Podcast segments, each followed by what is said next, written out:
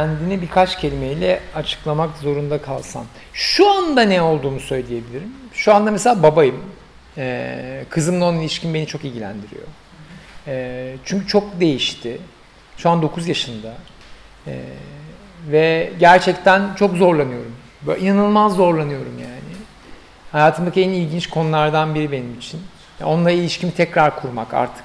Çünkü şeyden çıkıyor yani. Çocukluk evresinden yavaş yavaş çıkmaya başladı ve çok bir birey yani. Kuvvetli bir birey ve bunu tutabiliyor.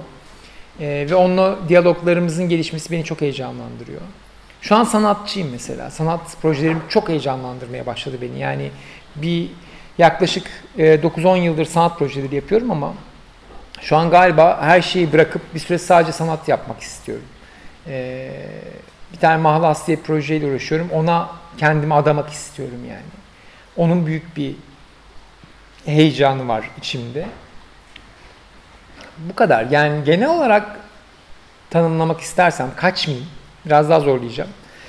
Bir şey çıkar mı bilmiyorum ama bir düşüneyim. Sohbeti seven biriyim.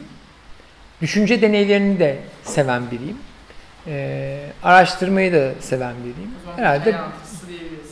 Evet, hikaye anlatıcılığı var ama şu farkı var hikaye anlatıcılığından. Çok ufak bir farkım var biraz. Hani hikaye anlatıcılığı olmayan nedir? İşte sahadadır. Yapıyordur. Biri de anlatıyordur değil mi? Ben aradayım.